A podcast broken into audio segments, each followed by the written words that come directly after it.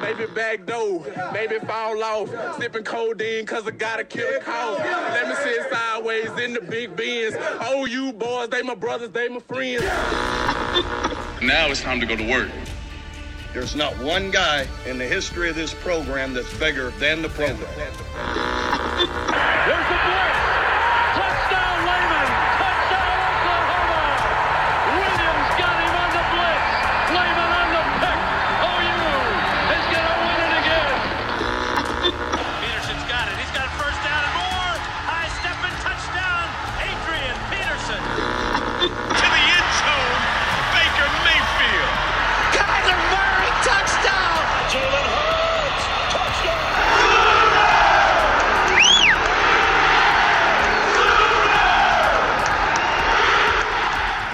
Listening to Brandon Drum Look, I think the program's moving in a great direction. and Parker Thune. Venables knows what he's doing.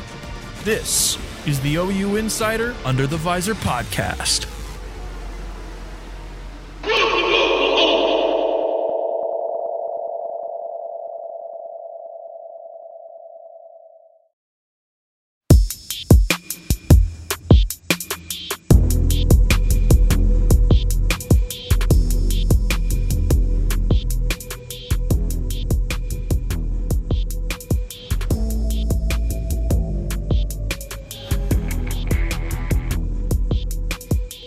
Welcome, welcome, welcome to another OU Insider Under the Visors Sooners podcast. My name is Brandon Drum. I'm here with Parker Thune, and you all have talked about on our OU Insider VIP board. There is going to be a celebrity guest this week on the podcast, but due to unforeseen circumstances, life happens. That guest, and we're, we'll go ahead and we'll tell you now who it is. It is Delarrin Turner Yell. Um, he's going to be on, and it's going to be a standalone podcast. We're gonna, you're going to get more bang for your buck. You're going to get to learn all about the spring game this week, or on this episode. Uh, we're going to talk about the visitors. We're going to talk about what we're looking for. We're going to talk about, you know, some of the things the coaches talk and players have talked about this past week. And on top of that, you're going to get Delarrin Turner, Turner Yell, and uh, you know, we're we're going to ask him about that you know, the special Lincoln Riley. Oh yeah, it'll be some hard hitting journalism. I'll also Oh, I'll have to give him I'll have to give him some grief because we booked this interview with him Oh, a week a ago. couple weeks back, and Yeah. then he showed up on the Oklahoma breakdown with Teddy Lehman and Gabe Ikard like three days ago. So I'm gonna have to be like, bro, you let them steal my thunder. I'm gonna I'm gonna rib Teddy about that good. But no, uh, hopefully with all of the new stuff that's uh, come to light. Well, I shouldn't say new stuff that's come to light. Uh, because Lincoln Riley, in the article that he published with the Players Tribune, really didn't tell us much of anything. that he had That's what it okay, was. well, the PG label is officially off the table, and we're only 90 sorry, seconds folks. in. Sorry. But uh, no, that that hopefully will provide a new angle that we can take with DTY, and uh, obviously, as uh, many of you folks will understand, the life of an athlete that's preparing for the NFL draft is one that is.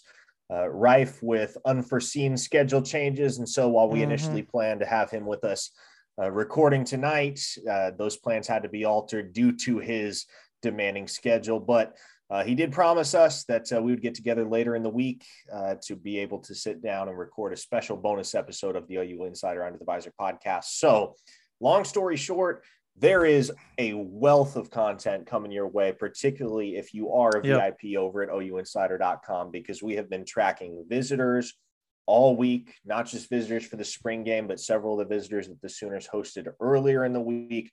We've been providing you with updates, team notes, uh, the typical recruiting notes that we do week in and week Oh. out. And then obviously previewing what is going to be a very ballyhooed spring game on the 23rd of April. Absolutely. And and and to top that, I know we also have Peyton Kirkland coming on, getting to know the recruit later on this week. He's visiting Oklahoma tomorrow. We'll arrive around 6 p.m. Uh, and he'll be followed on Friday by Derrick LeBlanc, uh, four star five. He's he's the number 17 overall player in the country, so he's a five star. Let's just let's call it what it is. Uh, he's a five star defensive lineman. He just hasn't been given his fifth star yet for some odd reason. But Uh, he will be in town, according to his father, Ricardo. Hello, Ricardo. I know you're listening. Uh, we have done that on everything that we've done lately. We it's like it's become like a thing where we wave to Ricardo and give a shout out on every podcast or YouTube live because he always tells us he's watching. So like every week, every time, oh, I'm about to start you guys, did a good job. He'll give like his the, the rundown of it. Anyways, um He's he's like Yeah. the uh he's like the Statler and Waldorf of the OU Insider Under the Visor He podcast. is. Not He not in the sense that he's a heckler, but he's the one guy in the audience that you all you always know he's there. you know he's there. You know he's there. And he's a And he good one to have shout out. around too. Yes, he does. Um, so you know it- the fact that LeBlanc is coming back is just huge for Oklahoma on so many levels. I you can't really you can't really dispute that at all because it, it it was gonna happen, then it couldn't, it wasn't gonna happen. Then all of a sudden, boom, this week they're like, hey, we're flying into Dallas, DFW, and we are going to get a car and we're driving up to Norman. They'll be there uh, Friday afternoon and they will be there all the way through Monday. So that is big for Oklahoma, especially considering the fact he's coming back May 31st. Yeah, for the YouTube people, you guys gonna like this little pointer finger today. It's gonna, it's a, it's a lethal metal one. I broke my finger, so it's a. Um, they're coming back May 31st. They're coming back. Um, they're gonna camp on June 1st and the second with Oklahoma, or Derrick is, and then the second, third, and fourth, they're also going to that afternoon, evening. They're going to do Champion Barbecue. They're going to unofficial hang out with everybody that's going to be in town. And then the fifth, they're going to hang out a little bit. And then I think they're leaving on the sixth in the morning or fifth at night, one of the two. Regardless, they're going to be there for like six days uh, at the end of May, beginning of June. And then they're coming back for an official visit later on that hasn't even been set up. The only official uh, LeBlanc has set up right now is Penn State on June 17th. So uh, Florida is probably going to get an official. Miami's probably going to get an official. Oklahoma's going to get an official.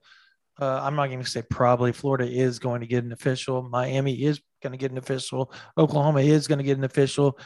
And I think there's a chance that Ohio State or Tennessee could pull out and get an official too. I know it, it look, folks, regardless of that recruitment, I know we went right into recruiting information there because of the visitor list uh, that that is we've released on OU Insider VIP. We won't dive into a whole lot of names here. We'll dive into some, but that's for our VIP members. So, uh, but yeah, look, it is going to be a battle for Oklahoma to get LeBlanc. But if they can pull it off, it is that is one of the bigger wins I can remember in a long time for Oklahoma. Just I think from a standpoint of kind of Venables and Bates saying you thought we were one hit wonders at Clemson and we were just doing that at Clemson. Obviously now Venables did it at Oklahoma, but Bates doing it at, at- Clemson. No, no, no, no, no. He's going to pull the big dogs at Oklahoma too. So I think that is kind of where we're at with this. It's kind of believe it when you see it type deal. And you see some of the fans commenting on the OU Insider VIP Parker where they're like, oh, well, LeBlanc's going to go to Florida and Renaud's going to go to Alabama. Well, Jordan Renaud, I don't even know if I put him on the list, bro. I just remembered that. Jordan Uh, did I put him on there? no, we can uh we can double check quick. I didn't. but- Hey, I didn't. But anyways, yeah, we need to add him. Can you add him while I'm talking here? Oh, of course. Please. Yeah, I got you covered. Okay. Uh, yeah. So, uh, yeah, Jordan Renaud's going to be there. Um, it, it's it's just it's a big deal when you've got those type of guys. 2024 class: Zeno Umeozulu, Michael Hawkins Jr., Nigel Smith, Davian Sands, Mario Craver. Like you're talking big names there, and then the fact that Oklahoma's already getting in on some of the 2025 quarterbacks of, you know, Reggie McNeil Jr., Kevin Sperry, uh, Jr., Emil Picarella, you know, like the, those, the look, they're doing some big things because these, these guys, I, I know, I, obviously Sperry from Prosper, not too far of a drive for him, two hours, but at the same time, you know, Picarella's coming from Reggie McNeil's coming from Houston. I mean, these guys are coming around. They're not, it's not just like they can just, you know, not spend half the day in the car or a whole day in the car to get to Oklahoma. So, or have to take a flight. So there's several of those that are happening. And right now, with flights being expensive, with inflation, all that type of stuff, Oklahoma is doing a really good job getting some big names on campus. So we'll see what where where that takes us. Uh, Parker, I, I guess when you look at that list, I know you're looking at it right now. What's Yeah, kind of your first first takeaway from it? Uh, and I guess your initial takeaway, like, and there's going to be some surprises too that show up that we don't even know about. So, what is your initial takeaway? We're going to add some to this list as we go, but is it as I mean, is it as deep as you thought it might be? Is it deeper? Is it not as deep? It I mean, well, I'll say this: it is deeper on a Wednesday than I thought it would be because generally these lists get bigger later in the week as we start Mhm. to conform, confirm more and more in the 48 to 72 hours immediately preceding uh, an event like this. So I do think this list is more extensive than I would have expected it to be on a Wednesday. And that only speaks to what you were just talking about, uh, Brandon, which is that uh, by the time Saturday does roll around, there probably will be another dozen names at least that aren't on this list yet that will be on the list. Uh, also, by the way, I think if there's one player I am most excited to see OU hosting this weekend, it is my boy Michael Hawkins, the 2024 four star quarterback at Allen High School, because Colin Man, Simmons is another guy we forgot. nope, I'm on it. But no, that that that is a guy, and I made it no secret ever since I watched him uh, as a sophomore, just absolute standout at Allen High as a sophomore, uh, and an elite company, and that Kyler Murray is the only other guy in that high school's history to start a quarterback as a sophomore. But if I had to pick a guy for the Sooners in the class of 2024 at the quarterback position, that's the dude I'm picking without question. Yeah. So for the Sooners to get him on campus is big in my eyes. No, it's huge. He he just kind of you know Hawkins just kind of hit me up out of the blue today, and he was like, "Hey, you know how I told you I had those family plans? I wasn't going to be able to make it." And I was like, "Yeah, man, it's all good." He's yeah, no, I'm going to be there. So change of plans. I will be in Norman this Saturday. Uh, I'm bringing my boy 2025 tight tight end uh, Davon Mitchell, and it looks like my guy Zoo Umio Zulu is coming with us as too, coming with me too. So or Zena, as some of y'all know him. Uh, Uma Zulu is coming, so we'll see. Uh, you know, if you know Zoo ends up coming, uh, I have him down as probable right now. He's trying to get on that. He's telling everybody he's coming, or telling Hawkins and myself he's coming. But he said he's got to iron some things out over the next few days to really make sure he'll be there. But still, the fact that those type of things are happening on a Wednesday. That is not normal from any aspect, especially for Oklahoma. Like the spring game has been such a, you know, up and down deal. Uh, so it, as far as visitors go, it, sometimes, you know, it's big, sometimes it's not. It depends on back in, you know, Muleshoe Day to make it big, they would bring in official visitors so they could, they could get those big names on campus and kind of get some of that momentum going. But it would ruin them because they would waste a, and it's kind of crazy, Parker. Uh, think about this getting a kid to visit in June comparative to a month and a half earlier in April in the recruiting world for some odd reason that is just so big because a lot of times they'll get those kids going in and Oklahoma will be in the lead in April but then when June and July roll around and they visited like four or five other guys other programs Oklahoma now is playing catch up again with those with those uh targets. So it's been such a different vibe with Venables where they're saying no official visits for the spring game, or at least that's what we've heard so far. So, uh, and you like what you're hearing. You like the fact that they're going to have a big weekend on June the 2nd with the Champion Barbecue. You like the June 19th weekend or 17th weekend where they're going to have another big weekend for them, like a pizza party or whatever they're going to do. I don't know exactly what it is, but there's another potential big weekend in the middle of June. And then at the end of the July, they're going to roll out again another Champion barbecue type atmosphere uh, to bring in some more official visitors before the dead period starts at the beginning of August. So it's been an interesting. I, I guess it's just been interesting how Venables in them, how they've went about this recruiting because it's totally different than what we've been used to with the with the previous staff. Yeah, well, and I just I hope that if they do do another mid June recruiting weekend, it is a little bit more elaborate than a pizza party because that gives me fifth grade vibes. But one way, well, you another, know, I was just I was just coming up with just like the first thing I could think of. I know they did Yeah. pizza parties at uh at Clemson, so that's why I, I that was why it came into my head.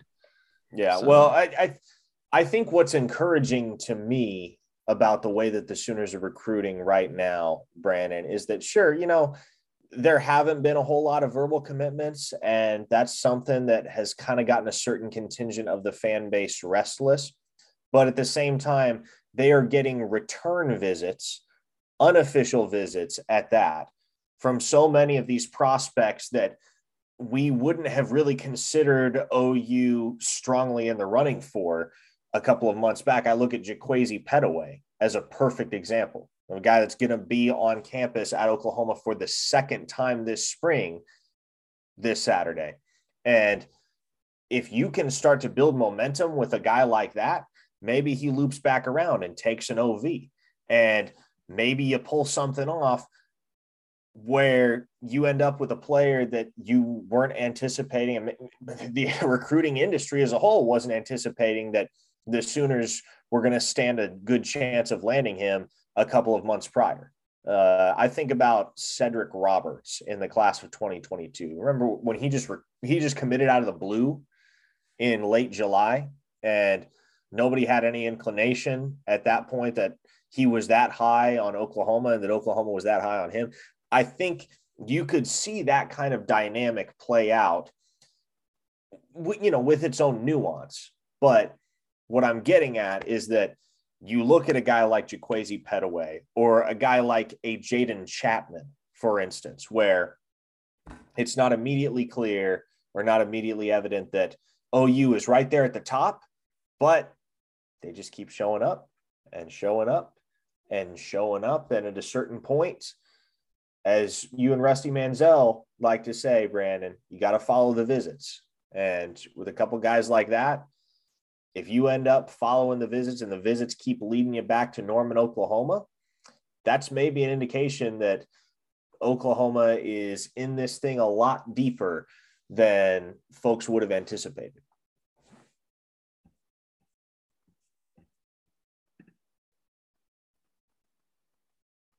Oh, you're muted, Brandon. Oh, sorry, folks. Uh, yeah, I uh, I totally forgot that I had confirmed that Colin Simmons was going to be there. I totally forgot about that. I even had him down on our list earlier. It's just driving me nuts. I'm glad Al Maneuver, what it Minerva is that is that he's a he's a very uh recruiting whiz. By the way, I'll give him a shout out. He's so good. He's really good at it. Uh, so the fact that he threw Colin's name out there, and I totally forgot that we had him on our list. Anyways, um, you know, this this weekend is something that, and I've been doing a lot of thinking on this. Is do or does Oklahoma get a commitment? I would say Do yes. they get okay? I would say yes, they do. I I don't know who that is, Yeah, I, but it almost seems like too big of a weekend for it not to result in at least one commitment. and see, it won't be Jacoby Johnson, and everybody's gonna think they're gonna think that that's gonna be the guy. Or, you know, I can tell you that's not gonna happen. I know Jacoby. I was with him today. Uh, my kids go to Mustang. I'm around him all the time. Uh, it's just, I don't know, man. I just, he now Jacoby's going to end up at OU. Let, let's get that straight. He visited Alabama and he really liked Alabama. But he's going to take officials to Oklahoma. He's going to take one to Alabama. He's going to take one to Stanford. He's going to take one to Oklahoma State. Those are going to be the four teams right now that really kind of have position. And even today, as we record this on April 20th in the evening, he Alabama he was at Alabama this past weekend. Coach Wiggins came and saw him at 10 o'clock this morning. Michigan followed it up. Coach Klinkscales followed it up at 10:30. I followed it up too. So um but so, One of these yeah, things I- is not like the others. yeah, right. so uh yeah, it was it was different. Uh, Florida State walked through. I mean, it was weird. Like uh so yeah, there he's a he's he's gonna get people out there to see him in Mustang. He's a big deal. And there is a lot of division one talent coming up in the 24, 25, and 26 classes. And I'm telling you, they have it just sounds so weird to say it, but they've got the best eighth grade class I've ever seen in my life. Honestly. And I say that like straight up honest. Like they are going to have probably that are going to be freshmen next year. And they're going to play varsity. Like those dudes are going to play. There's a there's a running back on that team. Hmm, ran a four seven as a 14 year old. That's pretty good. Yeah, Jacoby ran a 10 6, by the way, 100. That's also pretty good. Yeah, he can fly. He is, he's, I think he has five. If he does that consistent, if he can get down to 10 5, don't you think he's a five star or at least some five star range? Yeah. I think Jacoby has the potential to be there. Mhm. Um, I think it's That's a good Gabe Brooks I- I question, think- by the way. well, and I I think what hurts him, quite honestly, is- that he plays in the state of Oklahoma. I think that's probably what holds a guy like him back. And I hate I hate that phrase right there. I hate that phrase because they're gonna look at the that that right there, especially in the 2023 class. Like come come the hell on, man. Like that is that class is good in the state of Oklahoma, like really good. 22 was excellent. 24, I am so sorry to say that, but it is not very good right now as far as overall depth. And even some top, the second David Stone left, that hurt. Now, if Zadavian Sims moves into Durant, th- we're changing some things up now, real quick, right? Sure, he instantly Yeah. becomes the top guy. instantly becomes the top guy and it it all of a sudden brings notoriety back to the state that was lost when David left. But 2025, and I know you can back me on this, it might end up being the greatest class in the state of Oklahoma of all time. That is one thousand percent true. That potential is very much on the table. And there, like, let's let's not get it twisted. There are some guys in the state of Oklahoma in the class of 2024. Uh, Dax Collins, obviously, is at Yeah. the top of that list. Yeah.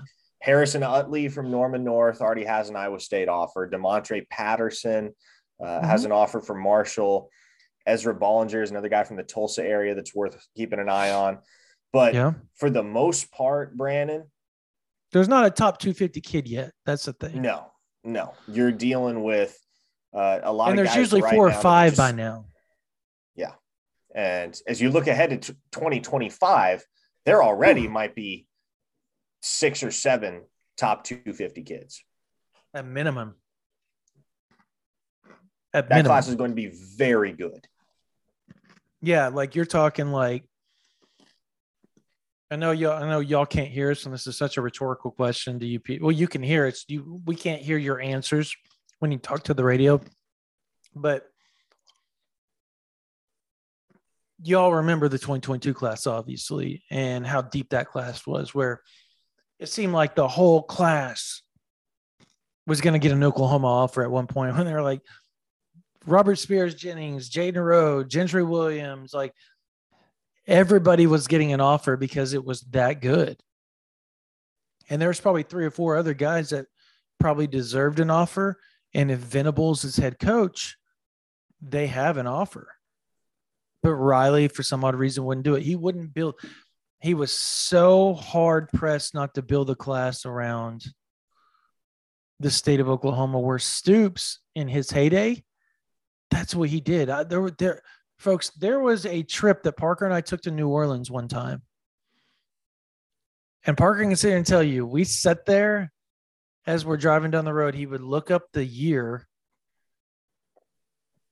and we would count how many Oklahoma signees and commits were in there. To look back at like 99 and 2000 in 2001 and 2002 and 2003 four five six like there were so many signees from the state of oklahoma. It was so crazy but then it seemed like after 2011 it just stopped when venables left. It, it was almost like and it's really weird to say like venables was a guy that would stand up on the table and say you've got to go get the in-state kids. They're the ones that are passionate about the program. They may not be that five star guy that you want, but they turn in to be five stars after you develop them because they want it that badly for their state, for their university. And nobody's sitting here saying, I'm never going to sit there and say, you take a three star OK Preps kid over a five star Texas or Florida or Georgia. I'm not that stupid. Who does that? An idiot does that. That's who does that. So I'm not going to sit here and pound the chest like that. No, I know there are some people out there that say that type of crap, and you all know who I'm talking about. But that's not what Parker and I are getting at. What we're getting at is you have to balance the class. Getting four, five, six in state kids sometimes seven or eight, sometimes nine, 10. It doesn't matter. If you got 15 guys from out of state and you get 10 from in state, and five of those 10 in state guys are top two, four, seven guys, and the other five are program guys. That is how you balance and build a program. You have got to have program guys mixed in with all those elite guys even Bama does that. You'll look at down their roster and you're like, five star, five star, five star, four star, all the way down. And then you've got those lowly Alabama weird names that nobody's nobody knows who the hell they are. But Saban does, and he's doing it because they're program guys. And guess what? Every year, one of those program guys ends up in the NFL. So it's a win win. You get leaders and you get talent sometimes that develops and they mold them. I, and that's that's something I, I've I've been kind of adamant about lately, Parker. But what is your thinking on the on the way they've been doing it? I know people are getting frustrated with the no commits, and we've we've talked about ad nauseum with about the, you know, they can't take visits still, and that's what the holdup is. But it's there's more to it than that. It's the it the change of the how many coaching changes there were this past offseason. Kids are skittish and we're still kind of catching up to the COVID deal where not everybody got to take all their own officials and all that type of stuff. They're finally getting to do it. So, what what is your thought on the way Oklahoma's offered? I mean, look, right now, Texas Tech owns the number one recruiting class in the class of 2023. Right. A couple other programs in the top 10 right now are Colorado, Louisville, and Baylor. I think it's safe to assume that maybe one of those four programs, if that, will end up finishing in the top 10. So if you're worried about how your team is recruiting in April, you shouldn't be. And you're causing yourself unnecessary stress because take a look back, for instance, at Alabama last year. They had two commits in June. It wasn't until July that the ball started to roll downhill for the Crimson Tide. There is an element of faith that needs to be placed in this coaching staff and the vision that they've instilled. And there just needs to be an overarching belief from the fan base that, regardless of what the optics look like right now, everything's going to be fine in the long run. And I promise you, right now, Oklahoma is not the only school that's going through this exact same dynamic. And whose fan base has this exact same complaint. I mean, let's talk about some of the teams that are ranked in comparative territory to Oklahoma right now in the class of 2023. Alabama has three commits, they're number 27. Clemson has three commits, they're number 28. Texas has three commits, they're number 32. Oregon has two commits and they're at number 43. Oklahoma is far from dead last they're they're not mm-hmm. bringing up the rear in this race at all. And where they're at right now in April is in far better territory than a lot of those other programs that I mentioned, as well as well as programs like Auburn at 44 with two commits, Florida at 47 with two commits, Utah's at 49 with two commits. Ole Miss has one commit and they're at 56. My point is you have virtually no reason to be concerned right now because early momentum in the recruiting game does it carry some weight certainly but the recruiting rankings come december are going to look night and day different than they do right now oh. so much is going to change and you have to I, I know it's cliche at this point the 76ers kind of ruined it for everybody but you have to trust the process i promise you that's what oregon fans are doing that's what Florida fans are doing. That's what Ole Miss fans are doing. That's what Wisconsin fans are doing. They're at number 62 with one commit. So and they never recruit well, but still they somehow win. Yes, it's not as if Oklahoma's a straggler right now. That is not the case at all. All things considered, they're actually in pretty decent shape right now today. In the long term, they're in excellent shape because they're building momentum with so many of these blue chips in the class of 2023. And they're getting guys like Derrick LeBlanc, Peyton Kirkland, Jaquaize Pettaway, Caden Green to visit over and over and over again. And are they going to get commitments from every single one of these guys that they're hosting this uh, weekend for the spring game? No. Are they going to host every one of the guys? Or are they going to get every one of the guys that they host for an official visit? Certainly not. But you can count on the Sooners being in the final. I would say, what do you, what, what's the word? Peloton. That's the word. I was thinking, what's in the Tour de France? What do they call the front group? It's the Peloton, but the Sooners are going to be. Which has also been ruined. That word's also been ruined, by the way, by oh, Peloton. I suppose it has. Yes, but the Sooners are going to be in the Peloton for the vast majority of these guys, and so you're going to see them get the vast majority of the kids that they really want to get. The players yeah. that Oklahoma prioritizes, they're going to have a really good chance of landing.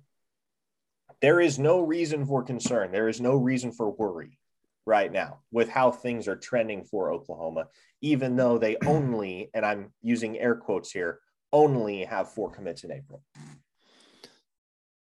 I don't know, man. I just read something today on my I, was it the Bai Jobe and Cole Adams update where there was a poster that said that uh, LeBlanc's going to go to Florida, Renaud's going to go to Alabama, Derek David Hicks is going to go to A and M, and Todd Bates is going to strike out. I know you saw what I was. Yeah, I know you saw what I'm talking about. Parker just rolled his eyes. They're striking out on everybody, Parker. Striking out on everybody in April, by the way. And it was such a it was a weird comment because we just got done discussing how Cole Adams and Oklahoma seem to be coming together now. And he's okay with how Oklahoma is recruiting him at this point. They're talking, they're communicating, there's an understanding that wasn't there for a long time. And it really did. It took one of them to open up and say, okay, I'm going to come down and see you. Now Oklahoma's going to go see him. Like they're returning the favor. And when that favor is returned, there's a good chance an offer goes out this spring to him. And I know that we were talking about this past week on the YouTube live that if they didn't offer while he was there, it may not happen. Well, it looks like Oklahoma wants to go watch him move in person. And if they like what they see,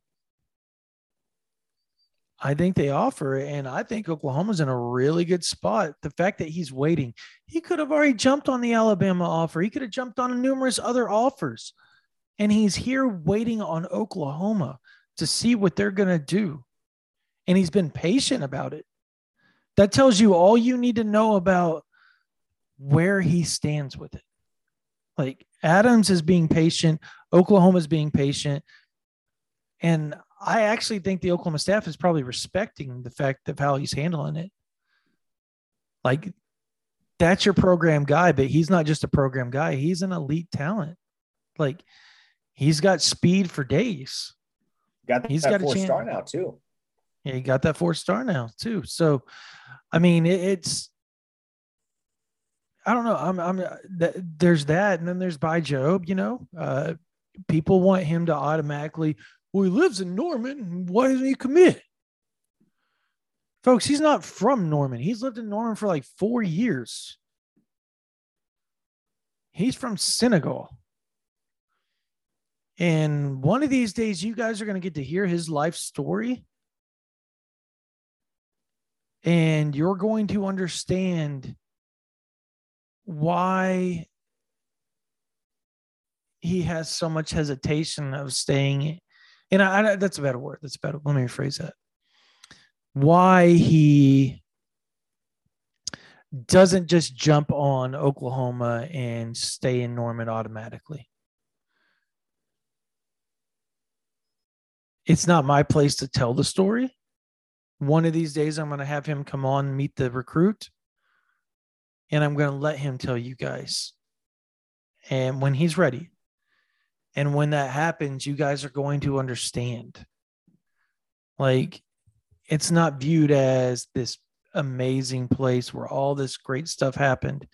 There's not, there's been some not so good moments with it in the last four years that other people need to understand that that that comes with it so now he's going to take an official to oklahoma that's happening that's happening but he's also going to take officials to Alabama, Georgia, probably Vanderbilt. And if if Miami, if he gets his way, he'll take one to Miami. But there's people around him that don't want him visiting Miami. So we'll see how how that goes. I mean, we'll see. We'll see. So, but I, I I'm going to tell you right now, four teams right now he may not publicly come out and say it outright at this point, and he will in the next month or so. But right now, that's just not where he's at. He's still trying to to kind of weed some things out and and get a better understanding. But I will tell you guys this: he's tired of the recruiting process. He's beat up, like he's over it. He will be in Norman for the spring game, but he's over it. 100% over it. He enjoyed it when it first started. Now he's just ready to start narrowing this stuff down and really start taking official visits. So we'll see through the month of June. I think that's really going to be his primary focus, June and July. And hopefully by September, this thing is done. But we'll we'll know more then. Um as far as the game goes this week, this weekend, what what exactly are you looking for, Parker? Like, we know we, that somebody tweeted out today that there's 3,000 tickets left. We know the thing's probably going to be sold out. And there's a chance that they may start opening up some of the balcony just to have some overflow if needed. Uh, but what, what are you looking for game wise? Like, you know, and we can talk about the the the Baker Mayfield stuff and all the pros that are going to come back because there's so many elite Hall of Famers, all time guys going to be back. But what are you looking for in this game? Like, what is your what do you what is going to be biggest takeaway? I I think for me, what's most interesting about this game, and look, it's it's not going to be anything revolutionary uh, that I'm about to say, but you know, the spring game more than anything else is a great opportunity to see what you've got in the newcomers, whether that is transfer portal acquisitions or early enrollee freshmen. And so guys like Jovantae Barnes and Jaren Kanak that we have talked at length about, uh, guys like Trey Morrison, Jeffrey Johnson, uh, I'm leaving somebody out. Kani Walker, on the defensive side of the ball, those high impact transfers that the Sooners brought in, even an under the radar guy like uh, McKade Mettauer, who isn't going to be as conspicuous from his position at left guard, but that is likely going to be a key cog for this program in the fall. Those are going to be the players that I am scrutinizing most heavily. Mm-hmm. And also, again, not really anything that I'm going to say here that will come as any surprise to anybody or that will differ from the opinion of any casual fan. But I think people are most excited to see what Dillon Gabriel brings to the table. And I think with Brent Venables' announcement that he's going to play for both teams, that he's going to swing back and forth between uh, the two sides at the coach's draft, that's a pretty reliable indication that there is a significant gap in talent and maturity right now between Dillon Gabriel and every other quarterback. Because if you had somebody that was even close to Dillon Gabriel's level, you wouldn't even worry about having your quarterback swing back and forth. Right. And right. it's understandable that this would be the case because he's going up against a true freshman in Nick Evers and a trio of walk-ons in Ralph Rucker, Ben Harris, and Micah Bowens. And yes, Micah Bowens is a walk-on for those that are not aware. Um, so I, to a certain extent, I get it, but I also think that puts a lot on Dillon Gabriel's shoulders heading into the fall because you know the uh, especially the glass half empty fans are going to have it embedded in the back of their heads. Well, what if Dillon Gabriel gets injured? What if yep. an ailment were to befall him? What becomes of the Oklahoma offense in that event? And so I am I am intrigued to see just how well this offense functions under Dillon Gabriel. And from the practice reports that I've heard from talking to people close to the program, uh, the last couple weeks, uh, the offense has really started to kick it into gear. So while I am excited to see how the offense functions under Dillon Gabriel, uh, I also think studying Nick Evers as a quarterback and studying Ralph Rucker for that matter uh, is going to be key as well because with how much of a gap there is between Dillon Gabriel and everybody else in the room, you always have to be prepared. You got to have that contingency plan in place in your head such that if injury does befall Dillon Gabriel, uh, as it did uh, in his final season at UCF this past year, how, how are the Sooners going to be able to respond? That's not just on whoever the next quarterback in line is, that's on the defense, that's on the running game, that's on the offensive line, that's on everybody. So it's not necessarily for me just about the way that Dillon Gabriel throws the ball, it's how the offense gels around the quarterback. And so those are the things that I'll be looking for primarily uh, with regard to the spring game this weekend. Also, going to be interested to see in what is likely going to be a windy and potentially rainy environment how the place kickers perform because we've talked about that. That's a definite question mark for Oklahoma heading into the fall, at least at this point. we did, bro. We did. We did the. uh Was it last podcast or the podcast before? We did like a thirty-minute segment on the kicking game. Yeah, yeah, we did talk. we deep dived into the history of kicking too. history of OU kicking. I'm sure that was just riveting for fans. But it's so important though at the same time. And that's what like it, it's a position where you're just like, oh my God, they're talking kicking. But you want to talk kicking when they kick a game winner or if they miss a game winner, right? You can't have both. You can't not li- like the position and think it's an overstated, over or an overvalued position when it can lose you a ball game and win you one. That shows you its importance right there. So you have to talk about those type of things. But I, I agree with you on the Dillon Gabriel stuff. I think he has to stay healthy for you this year. I think that is just man, it's good. And I, and I want to I want to say that as the roster sits now, he has to stay healthy. Right? We don't we assume Oklahoma's going to go add a quarterback out of the portal, right? So and I'm talking about after spring. And so if they can do that, I think that lessens the I don't want to say lessens the value of Dillon Gabriel because I don't think you can lessen his value this season. But it it uh, it lessens the the what's the word we're looking for here, man? It lessens the I guess circumstance if he is to get hurt, especially if it's like for a week or two maybe you can fight through that and win a game or two. As long as it's not a long term injury, right? If you can find somebody that can come in and be a viable backup. And we're not saying Nick Evers is bad. We're not saying uh I don't know, Brandon. I heard you say Nick Evers sucks. That's what I heard. is, that, is that what that is that what that was it was that word those words came out of my mouth? Okay. But we're not saying that. We're saying that he's a true freshman. He's just now learning the college game.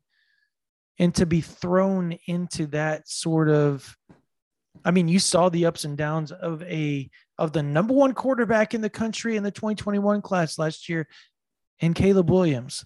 Those were a lot of ups and downs, and he only played started half the season or last seven games or whatever it was. But or no, it wasn't last seven. What was it? Last It was last seven games. Last seven games, seven games. That's right. Last seven games. So, I mean, come on. Like, seriously. I'm being dead serious. Like, if he had those ups and downs and he was considered a generational talent, what what do you expect a guy that's the number seven or eight quarterback in the country? Like, he's not going to come in and just be consistent every week. Is as talented as ever as may be. And we all we both think that he's very talented and he's got going to have a great career at Oklahoma. But the ups and downs of any, any freshman, they happen. They happen to the best. Adrian Peterson had some games where he just wasn't as elite as he was in others as a freshman.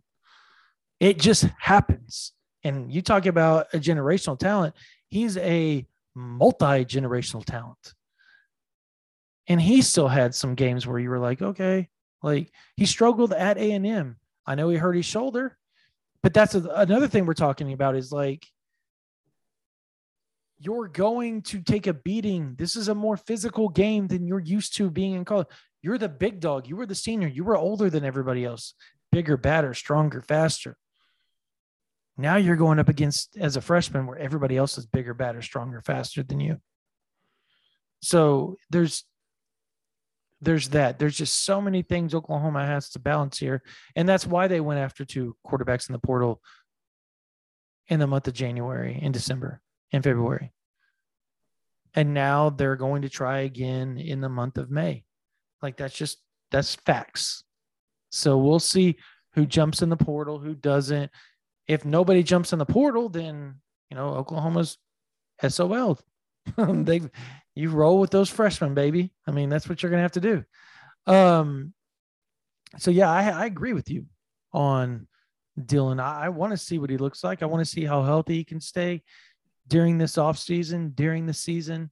I think that's critical for Oklahoma because if he can stay healthy, and and, and that's another thing I want to ask about too after I after I dive into what I'm looking for. Um, and we'll get to that in a second, but I want to see what this offensive line does because obviously Andrew Raym's been out with the high ankle sprain all week or for a couple weeks. Uh, been in and out, battling that. Robert Congel's been battling a broken hand. Um, that center position. Oh, how critical that is. You know, they're going to have to iron that that thing out. I think we both think that Rain is going to end up. Where does Conjol go? Like, can he bump over and rotate at one of the guard positions? We both kind of think he can because he's smart and he's really good. I think you have to have him on the field at some point during every game because he's going to help you win. Um, how how that offensive line mesh, and we've heard this offensive line is already superior to last year's, so we'll see where that goes. Uh, and the, defensive line, we've heard, you know, they've had some ups and downs. They've had they've had days where they've struggled to get past the interior. That that interior, the offensive line for Oklahoma is stout with Murray, McGuire, Raymond Congel. It's good. And Savion Byrd's got a chance to be really good. He can play inside, outside if you need him. Uh, Aaron Parks can play inside, outside. Obviously, you have Anton Harrison and Wanya. Wanya, I mean, Wanya, you know, better than the standard. He won that uh, as far as the student athlete thing goes today, which was really cool to see from somebody that was struggling with that last year mentally. The steps that he's taken talk about a guy that has a chance to really insert himself as one of the top linemen in the, not just the Big 12, but the country. He's got that type of talent. No doubt. He has that type of talent. So there's pieces for this Oklahoma team offensively. And I think that's what I'm looking forward to seeing is how do those things mesh this spring through 15 practices in the spring game?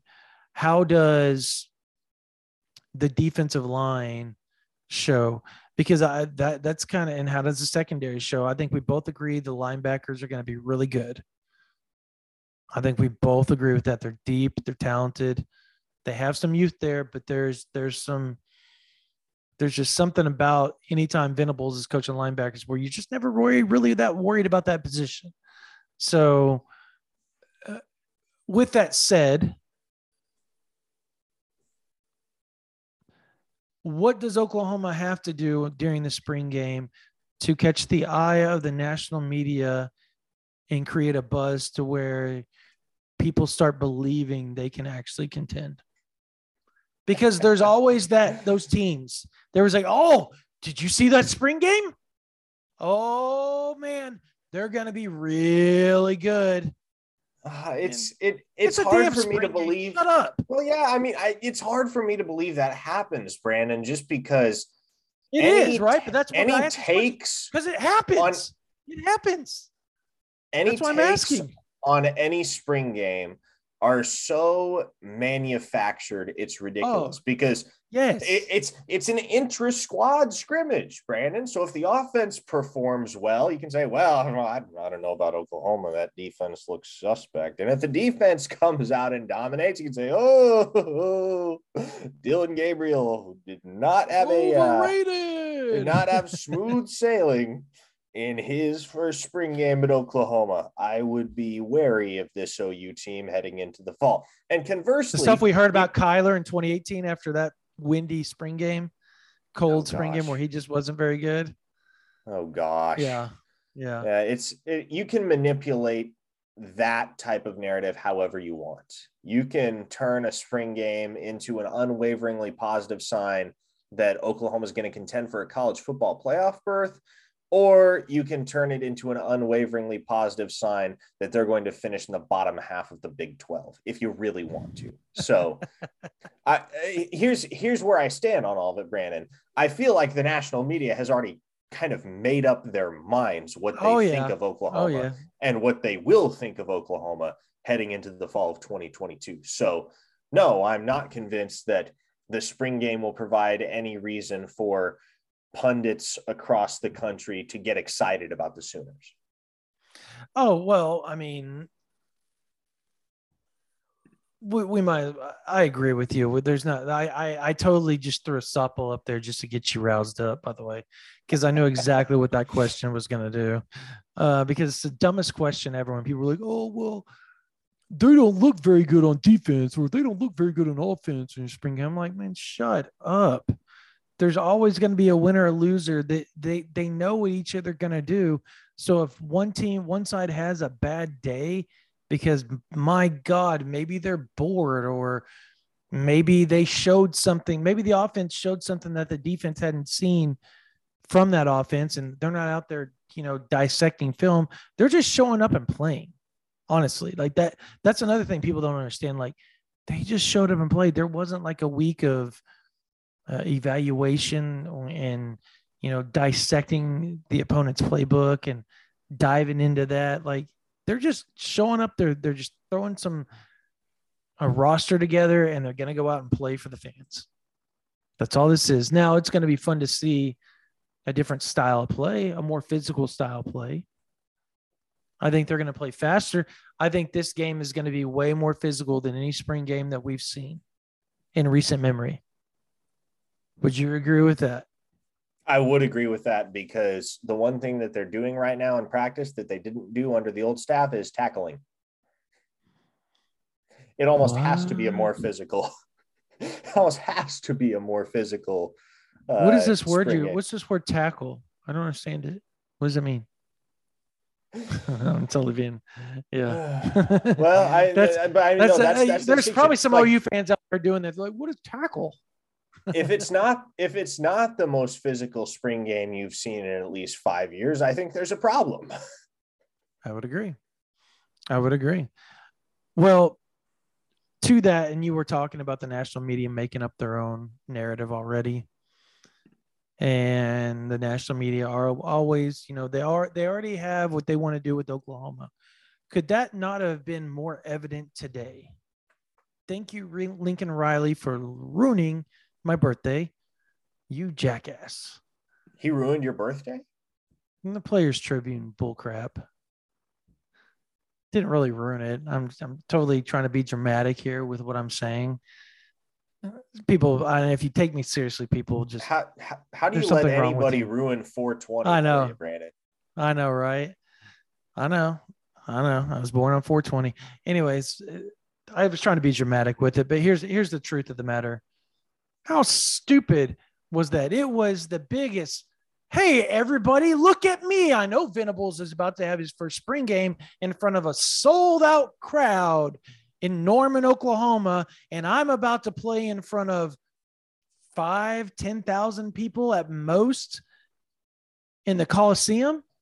Are we are we are we really getting into this?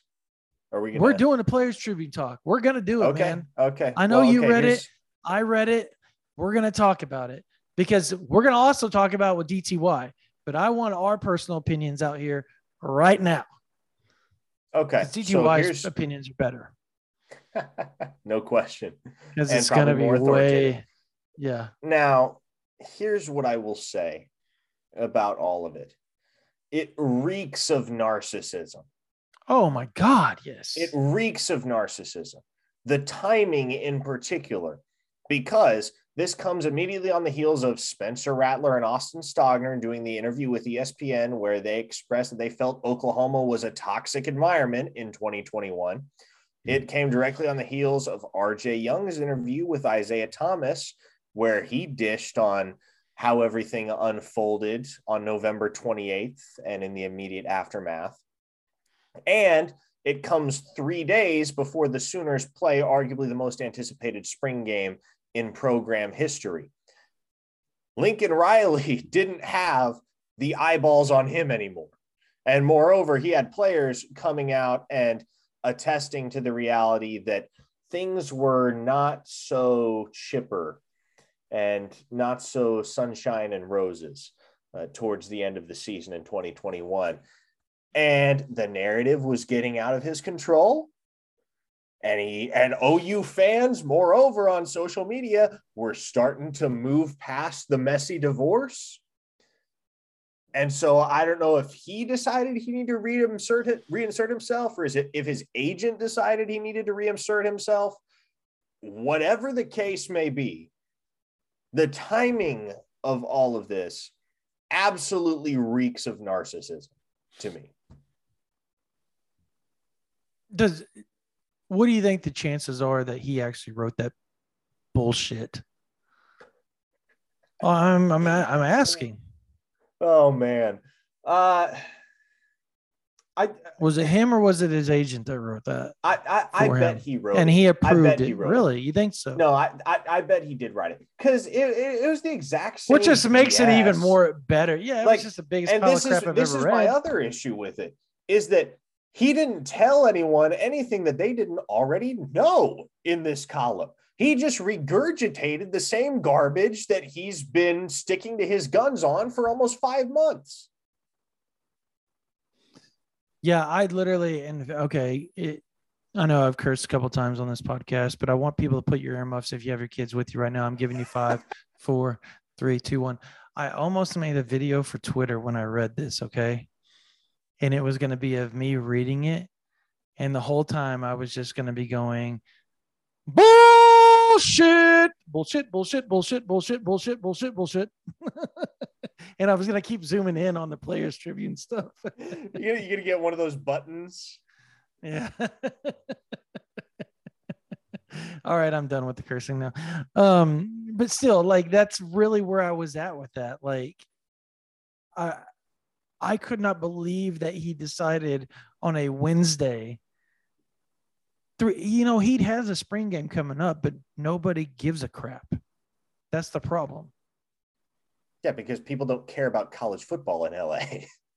I know. there are there's- 30 other things that are worth more of their time and attention. When, than you USC say football. that right there, when you say that right there, it makes it seem like the only thing to do in Oklahoma is Oklahoma football, which partly true, partly true, but at the And same it's time, not the only thing to do. It's the most. It's the most important thing in a lot of these people's Yeah, lives, it- though. yeah, they just love football. Yeah, that's and I think that's the difference is when you're in LA, there's people love going hiking. They love, and I mean, I know people love going hiking here in Oklahoma and all that type of stuff, but they they love football over everything. Like it literally is in Oklahoma, God family football. Like that is the truth. And sometimes football's higher on that priority list. sometimes it's not necessarily in that order.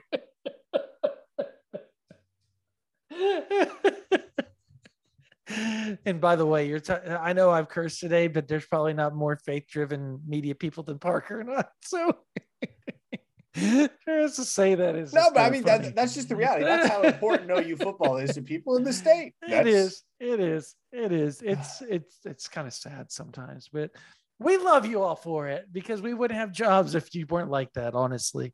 Um th- to be to be straight up honest, like it really was like he was like, Man, there's three days until that spring game. And like you said, nobody's paying attention to me. Why has nobody asked me about Oklahoma? Why has nobody come to our practices and asked us about how good such and such is or Mario Williams or blah blah blah blah? Like like why is that not happening? Probably because Alabama who is more important than USC had their spring game this past weekend. Um uh, Arkansas had their spring game here recently uh Texas A&M had their spring game recently um trying to think who else who else, I think LSU's had theirs recently right Florida or has had theirs. Florida. Yeah. Florida. You know, other there are other college football teams, Lincoln. There's other college football teams. I know. I'm just throwing that out there. So, As a matter of fact, there are other college football teams in your same city in LA. mm, they happened to beat y'all last year during your four and eight season.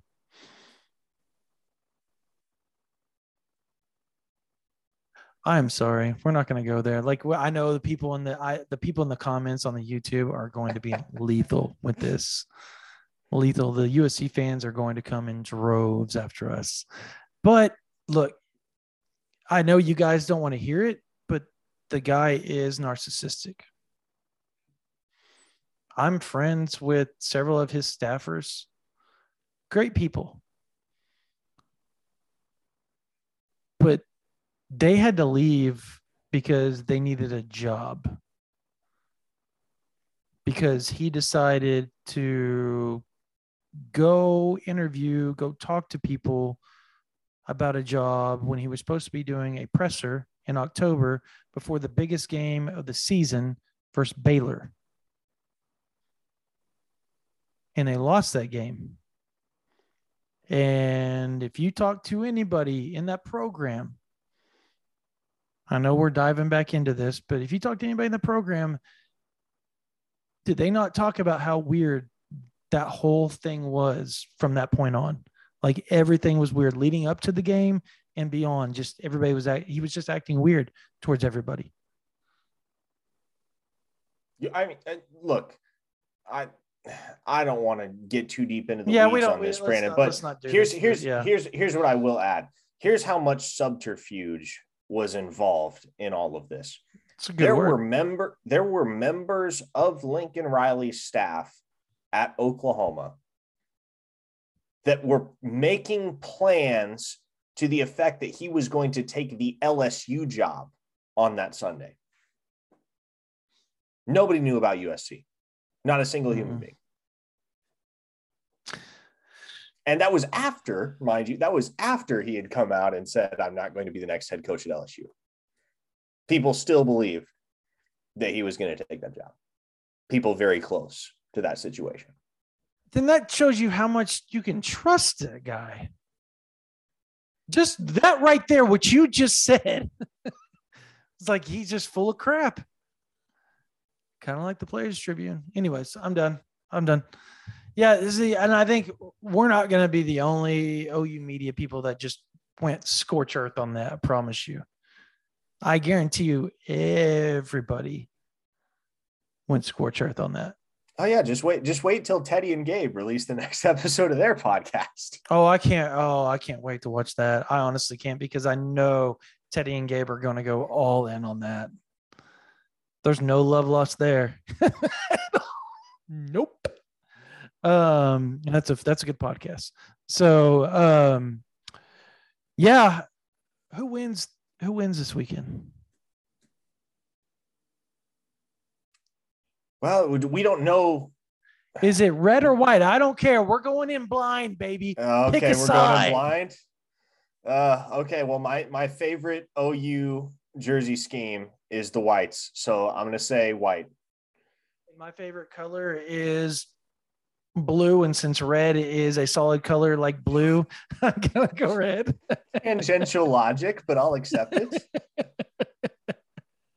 Yeah, apparently, There. apparently the draft, the quote unquote draft, was held today. So Yeah, the it was. teams, It was. yes. So the teams are set.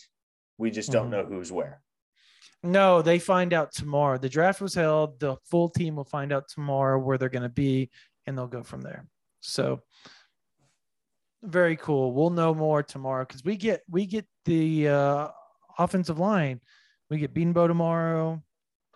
That should be your question to Bill Bedenbaugh. Just be like, hey, Bill, can you run us through the rosters for Saturday? Dude, I think he would die laughing if I asked him that. well, you know. oh my god, he would have a spit. He's a he would just stare at me and spit in his cup, dude. That was a phenomenal spit noise. so I took a photo of him. I don't know if I've showed you these, and like I had, I had no idea what he was doing, and I've like just started, to brrrr, and it is literally, it's it's. I've got to show you these because you know like those cartoons where they would like the pages you would go through, you like flick the pages, you can Yeah, see yeah, yeah. people move. It was like that because it was so fast, but the whole time he reaches in his pocket, one photo, next pocket he's coming up, he's coming up in every photo he's coming up He opens the can as the photos are opening. He pulls it out, and into his mouth goes the chaw. it was like one of those cartoons, man.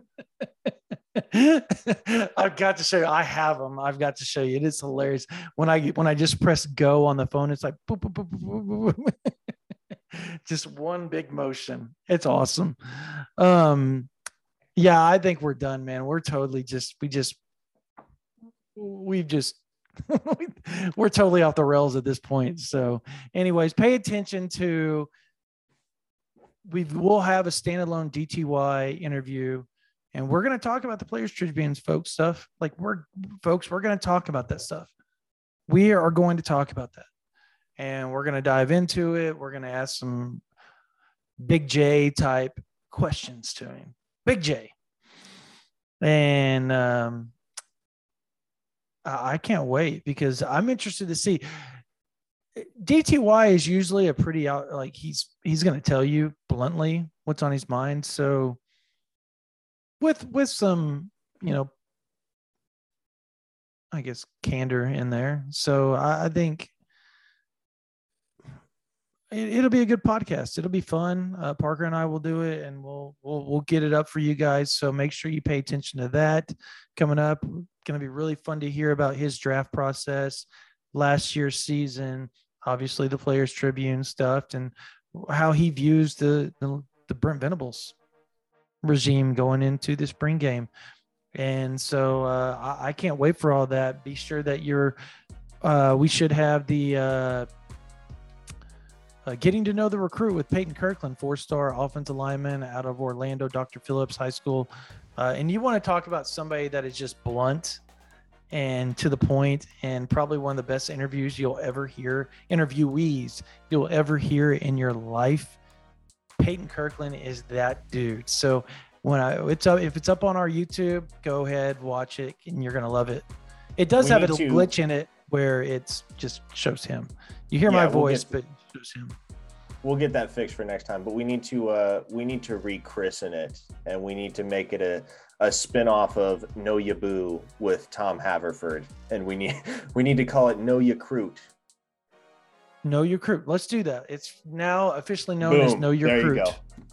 I interview people. I make it really lax and fun for them, and then at the very end, we dive into recruiting, and you get to get you get to actually learn their lives, like what they've been through, how they're like Peyton's life, where he came from. Like to get to Orlando was really cool. So you guys will get to, you guys would love that. Um, that's it, man. Like, uh, make sure you pay attention to all that. Make sure you join the OU Insider VIP board. Uh, I think starting tomorrow, we are going to go 50% off. So the 21st through Monday, the 24th, 50% off OU Insider VIP. That means $53 will get you one year of VIP access, news and notes, team info, VIP, all that type of stuff, recruiting, daily uh, VIP chats, uh, video. Uh, you get all that stuff way before everybody else. And a lot of stuff that we don't ever post publicly, nor do we talk about on this podcast, is on OU Insider VIP. And it is legit, folks. Like it is where it's at. There's thousands and thousands and thousands and thousands of members on there right now. Seriously. Like that place is busy, busy, busy. You drop something, and within 10 hours, there's 10,000 views on our stuff. So, I mean, it's super busy right now. Uh, and we can't thank you guys enough, you OU fans, uh, for signing up. We continue to break records. You guys are on there. You're asking us questions. You're commenting. There is so many OU fans talking OU 24 7, whether it's basketball, football, baseball, recruiting, uh, gymnastics. They won the women's won the national title. Uh, the men's golf golf program is on fire right now. I mean, all sorts of stuff that they talk about on all the message boards. We have a political message board you can go to as well called O'Connell's, where you can talk about just about anything. So, and that is just Hell's Kitchen. I forget that, that board exists sometimes, yeah, which is, is probably Hell's for the Kitchen. best. It is Hell's Kitchen. Like it is the worst thing in the world, but it's funny to go read. Uh, so yeah, we have all that for you guys on OU Insider VIP come join us. $53 to get you one year, or you can try us right now for one month. If you just want to test us out, $1 for the first month, then $9.95 afterwards. You cancel easy. Hit up support. They'll cancel. They'll drop your uh, credit card, all that. Good to go. Um, yeah, and if you want to sign up full and don't want to pay the uh, 50% off, and you want to go full and pay maybe $75 or 108 depending on what it is at, at that point in time I think usually it's about 75 we try not to do the 108 your first year we try to make it really easy but you get if you do sign up at the $75 you get paramount plus with with that that's 99 that's 99.99 value added on to what is essentially a $108 value uh which puts it at about 207 bucks worth and value added on with Paramount Plus, which is really cool. Uh, that makes that makes it worth it. And uh, if you do sign up for the one year, whether it's 50% off or whatever, you still get to go to all the other 247 sites. You get to see their VIP stuff. You get to go read how they're doing in recruiting, what their teams are like, all that. Be in the know. Be the best college football fan you can be and college sports fan you can be, whether it's basketball, football, baseball, it doesn't matter all these other sites, just like OU Insider, will have you in the know. So uh, hope to see you guys there. If you do, let us know that you signed up. Uh, but that's going to do it for this edition of the OU Insider Under the Visor Sooners podcast. For Parker Thune, my name's Brandon Drum. You guys have a blessed day. We will see you guys at Pack the Palace this Saturday at Owen Field. Have a blessed day. Oh, one more thing before you have a blessed day we are going to do a post game podcast, post spring game podcast. So make make sure you pay pay attention to that as well. So, anyways, you guys have a blessed night. We will talk to you guys later.